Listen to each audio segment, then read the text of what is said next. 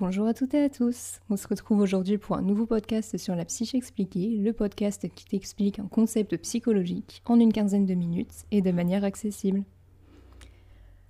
Aujourd'hui, on va se retrouver pour le premier podcast où je vais te parler de psychanalyse en relation ici avec euh, la psychologie de l'enfant, du développement, plus particulièrement donc le concept de l'attachement sur lequel j'ai fait trois podcasts déjà. Donc si jamais tu n'as pas écouté ces podcasts sur l'attachement, je t'invite à le faire avant d'écouter celui-ci, ça sera plus simple à comprendre comme d'habitude.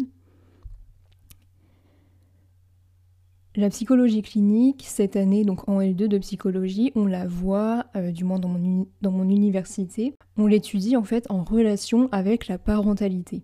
Donc la parentalité, elle est indistinguée déjà de la parenté, et je vais commencer par ces petites définitions pour bien te mettre en contexte et introduire donc les sujets d'aujourd'hui.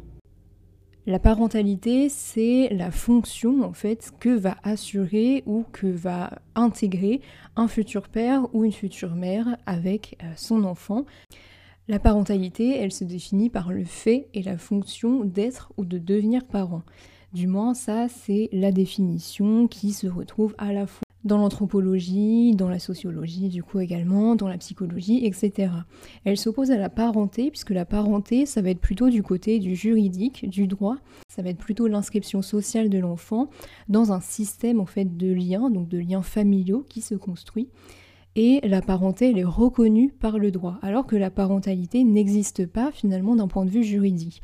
La parentalité, c'est vraiment plutôt lié au processus psychique, c'est ce qui va se passer euh, au sein d'un humain finalement qui va devenir parent, alors que la parenté c'est beaucoup plus euh, pragmatique, sociétal.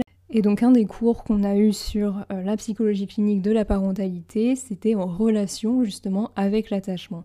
Pourquoi? Parce que la théorie de l'attachement et la psychanalyse en général ont été assez liées et surtout sujets à débat ensemble.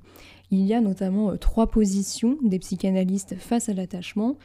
Ceux et celles qui disaient que l'attachement et la psychanalyse étaient complètement séparés, c'est l'exemple de Gris. Et ensuite, les deux euh, psychologues et psychanalystes que l'on va étudier euh, aujourd'hui, que je vais te présenter aujourd'hui, sont les Bovici. Serge Lebovici, euh, je te le présenterai juste après, mais pour te dire sa position entre l'attachement et la psychanalyse, il considère que finalement l'attachement, ça va être un moteur, la théorie de l'attachement comme un moteur pour la psychanalyse. Il faut vraiment articuler les deux. Et il va également mettre tout ça en lien avec la psychologie cognitive et les neurosciences. Donc finalement, Serge Lebovici, il a une approche vraiment très intégrative et euh, très holistique pour l'attachement et la psychanalyse. Et Fonaghi, donc c'est un autre psychanalyste et psychologue également, et lui, il va dire que l'attachement, c'est de la psychanalyse. Donc il a une conception attachementiste de la psychanalyse, tout simplement. Donc ça, c'est vraiment les trois positions que l'on retrouve. Et euh, voilà, je ne vais pas te parler aujourd'hui de l'attachement et de la psychanalyse séparée, donc la position de Green, puisque finalement j'ai déjà fait des podcasts sur l'attachement, comme je te disais au début. Et euh, la psychanalyse, c'est quand même un concept assez compliqué et qui ne plaît pas forcément à tout le monde. Donc je te ferai peut-être des podcasts là-dessus. Mais en attendant, aujourd'hui, je voulais vraiment rattacher ça à l'attachement. Je trouvais ça quand même plus simple pour toi de le rattacher à des podcasts que j'avais déjà fait. Ça permet de, commencer finalement en douceur à entrer dans la psychanalyse. Je vais commencer donc par te présenter la euh, théorie finalement de Fonaghi sur sa conception attachementiste de la psychanalyse.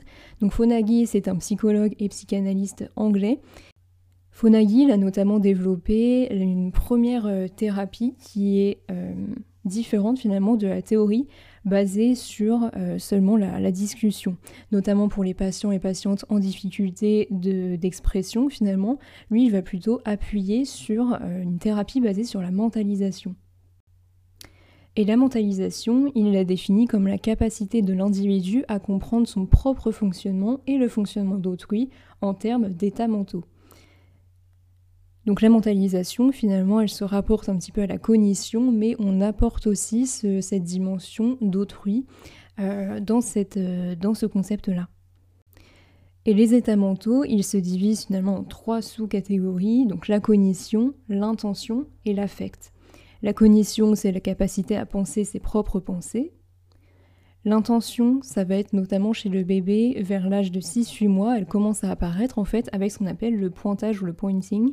C'est le fait que euh, le bébé va commencer à montrer du doigt par exemple sa mère ou son père, du moins sa figure d'attachement principale, et euh, la mère ou le père ou autre va attribuer finalement une intention à ce geste, même si euh, ça n'en avait peut-être pas au départ. L'affect, ici, ça va être la capacité des parents à partager de l'affect, être en contact et surtout considérer le sujet, donc bébé, comme euh, un être vivant, tout simplement, qui a des états émotionnels qui vont se réguler au contact de l'autre. Donc finalement, c'est vraiment un concept très important, la mentalisation chez Fonaghi, c'est un de ses concepts phares. Hein. Et euh, puisque en fait, ça va être vraiment ce qui va permettre à l'enfant de se développer, puisqu'il va être considéré en face par ça ou ses figures d'attachement comme un être euh, entier et comme un être qui n'est pas seulement, euh, qui ne va pas seulement crier ou pleurer, etc.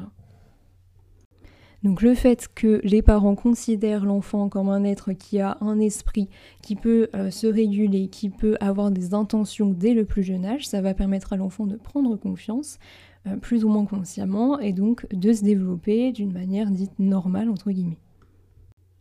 Donc ça c'est pour la mentalisation. Et Fonaghi va introduire deux autres concepts également assez, importants dans euh, sa théorie donc euh, liés finalement à la thérapie basée sur la mentalisation.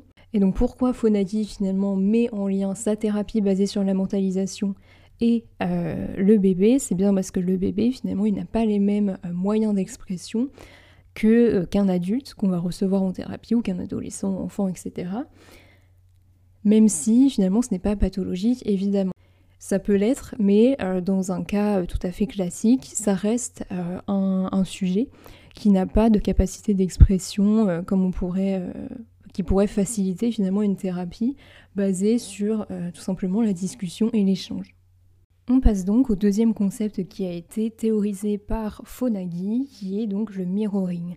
Le mirroring, ça s'appelle également la fonction miroir, et donc la fonction miroir, on la retrouve chez beaucoup de psychanalystes, notamment Donald Winnicott, notamment Lacan.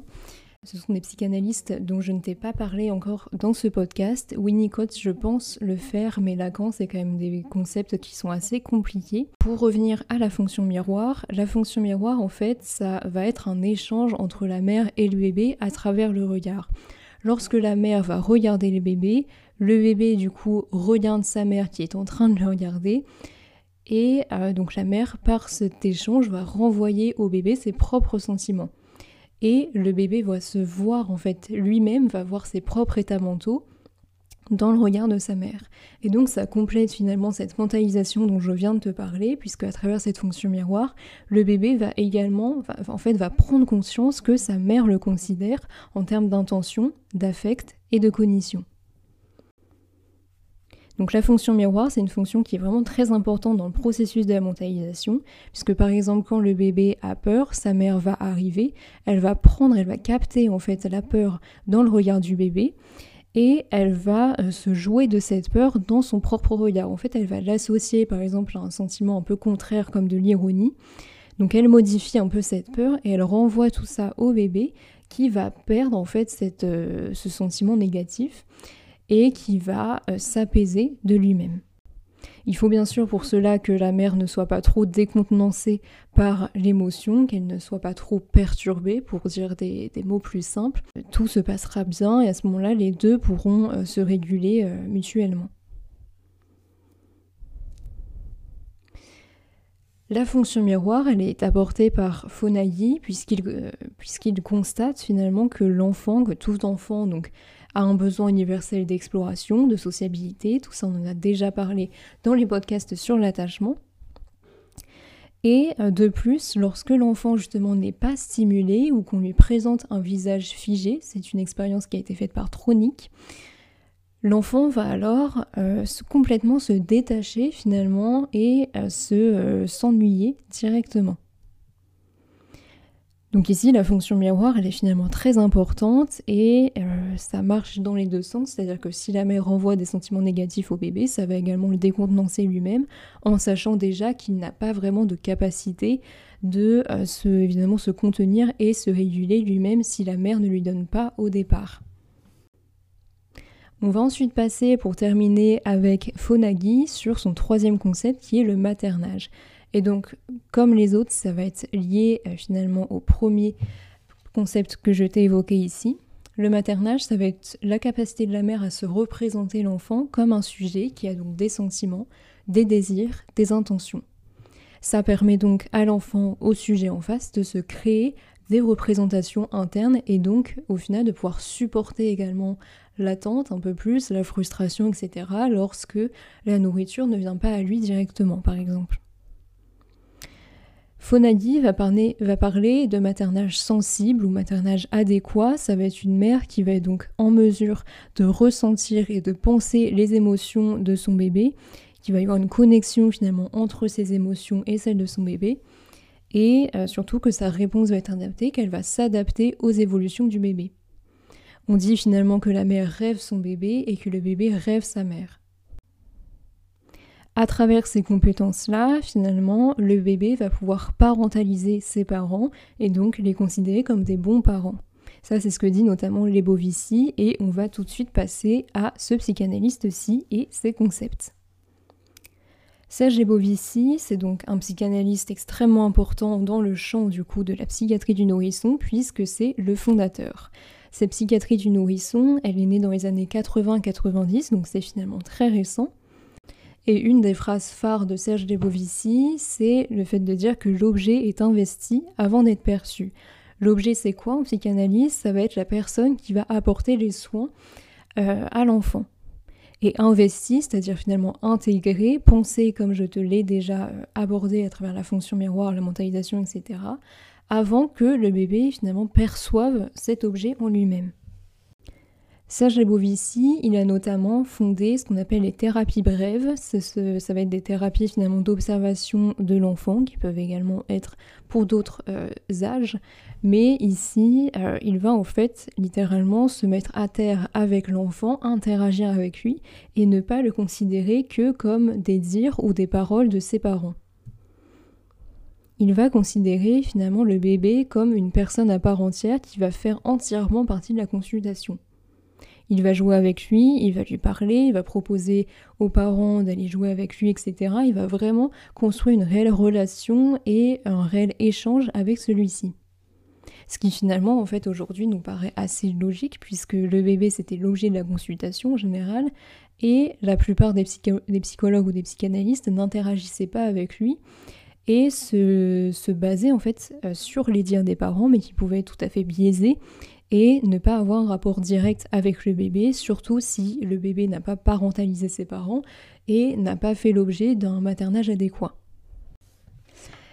Dans ces thérapies, il va notamment filmer en fait l'échange qu'il a avec les parents, le bébé, etc. et ensuite analyser ce film avec les parents pour aller encore plus loin dans la, dans la thérapie et pouvoir euh, faire les choses finalement à 100%. Ce qui est important chez Serge Lebovici, ce sont les interactions précoces entre les parents et le bébé, ainsi que la transmission inter- et transgénérationnelle. Tout ça, je vais te l'expliquer dès à présent. Les interactions précoces, euh, c'est lié en fait au concept de transaction. Donc Serge Lebovici dit que la transaction, c'est le fait que tout le monde est actif dans le processus de développement du bébé, dans la thérapie, etc. Que le bébé, encore une fois, n'est pas un être passif et il va donc démontrer tout ça en filmant ses thérapies. L'interaction ici, il la considère comme une spirale, c'est-à-dire que l'interaction va circuler en permanence entre les membres de la thérapie et qu'elle est euh, divisée en trois niveaux. Le niveau comportemental ou social, affectif ou émotionnel, et fantasmatique ou imaginaire. Et donc cette conception finalement de la transaction, des interactions, c'est, elle va s'opposer à euh, l'interaction dite cognitiviste, hein, puisque les cognitivistes considéraient que l'interaction c'était plutôt un système interactif qui se régulait, donc action, réaction, rétroaction. Donc une espèce de boucle, alors que lui, les Bovici la considère comme une spirale. Ces trois niveaux de l'interaction, on va commencer par le premier, le comportemental ou le social, ça va être notamment dans le regard, comme on l'a déjà abordé, dans les échanges verbaux, dans les échanges tonico-posturaux, etc. Et ce que l'on observe, c'est que lorsque le bébé croise le regard de la mère, par exemple, il va soutenir ce regard, puis il va s'en détacher en regardant ailleurs ou en fermant les yeux. Et il y a plusieurs explications à cela, mais donc Lebovici va dire, lui, que le bébé, en fermant les yeux et donc en se détachant de ce regard, va pouvoir se recentrer sur son narcissisme, mais donc sur lui-même, pour mieux en fait rouvrir ensuite ce regard et euh, du coup son narcissisme interne vers l'extérieur en sachant que le narcissisme, ça pourrait faire l'objet d'un podcast à part entière, mais donc pour te le dire rapidement, c'est un concept freudien. C'est une espèce finalement d'énergie un peu interne du bébé qui va pouvoir lui permettre de s'investir dans les relations tout en gardant un équilibre à lui. En termes d'interaction au niveau affectif ou émotionnel, ça va être le fait que chacun des vécus des partenaires est en relation. Comme je t'ai dit, le regard de la mère va se projeter sur le bébé et donc le bébé va recevoir les émotions directement vécues par la mère, le père, etc. Et en termes d'interaction fantasmatique ou imaginaire, c'est également un très gros sujet de l'Ebovici, les interactions fantasmatiques. Il a fait tout un article, notamment dessus, qui est disponible sur Kern si ça t'intéresse. Un exemple d'interaction fantasmatique que je peux te donner, c'est lorsque par exemple le père va regarder son enfant, que voit-il? Il va voir un bébé qui va le regarder comme un vrai père, du coup. À travers finalement le regard du bébé, le père peut revivre les interactions que lui-même avait avec son propre père, et du coup ça peut enclencher des souvenirs qui peuvent être soit positifs, soit négatifs, ou même les deux bien sûr, des souvenirs négatifs, ça peut être notamment de la maltraitance, et tout ça, ça va être transmis inconsciemment à l'enfant, au bébé. Donc les interactions fantasmatiques, c'est un concept qui est assez large et assez global, mais c'est pareil, c'est au niveau également psychique, inconscient. C'est un échange de, souvenirs, de, de vie générationnelle, etc., qui va se faire entre le parent et le bébé. On en arrive à la conclusion sur le fait que un bébé seul n'existe pas, tout ça, euh, Winnicott, Donna de Winnicott, je disais déjà, mais les Bovici va aller encore plus loin en disant qu'un parent seul n'existe pas. Déjà parce qu'il est en relation avec d'autres parents, les ressources du milieu, et qu'en plus on voit bien que cette interaction, elle permet à l'enfant de se développer, mais également aux parents d'être considérés comme de bons parents et d'exister finalement en tant que parents euh, dans finalement ce côté de la parentalité. Le dernier concept que je vais aborder avec toi aujourd'hui, c'est la transmission qui peut être intergénérationnelle et transgénérationnelle. Donc cette transmission, ça va être l'ensemble des attentes conscientes ou inconscientes de la part des parents vis-à-vis -vis de leur enfant. Donc la transmission intergénérationnelle, ça va être des attentes qui vont être plus ou moins conscientes, qui sont surtout identifiables par les parents ou l'entourage. Ça va être le fait d'habiller son enfant comme sa nièce par exemple, parler avec lui comme un adulte identifié. Tout ça, c'est mentalisable et surtout ce qui est important, c'est que l'ensemble de ces comportements et de ces, euh, processus psychiques ne s'impose pas de façon violente au bébé. Ça participe à son fonctionnement, à son éducation, mais ça ne le désorganise pas d'un point de vue psychique. Et en fait, l'enfant peut prendre ou laisser. Alors que la transmission transgénérationnelle, ici, ça va être strictement inconscient. Et c'est plutôt du vécu euh, traumatique, hein, du côté traumatique chez l'enfant, puisque ça va être une véritable intrusion dans son espace psychique et donc c'est d'autant plus traumatique que tout cela, donc comme je te l'ai dit, est inconscient et du coup personne n'a euh, de contrôle là-dessus et surtout tout dépend finalement de l'histoire familiale, de la famille dans euh, laquelle l'enfant est né et prend sa place euh, pour poursuivre en fait ce lien de filiation. Il y a beaucoup de concepts qui sont reliés à tout ça en psychanalyse que l'on a vu ce semestre, mais je ne vais pas aller trop loin aujourd'hui, parce que la psychanalyse, on pourra en parler vraiment des heures, il y a beaucoup beaucoup de choses intéressante à savoir. J'essaie du moins de te faire aimer euh, la psychanalyse qui est souvent reliée à Freud, etc. Et euh, voilà, aujourd'hui je voulais vraiment te parler d'autres choses et j'espère surtout que ça t'aura plu et que ça, aurait, que ça aura été clair. Si ça t'a plu, n'hésite pas à me laisser un avis 5 étoiles sur la plateforme où tu écoutes ce podcast et on se retrouve la semaine prochaine pour un nouvel épisode sur la psyché expliquée. Ciao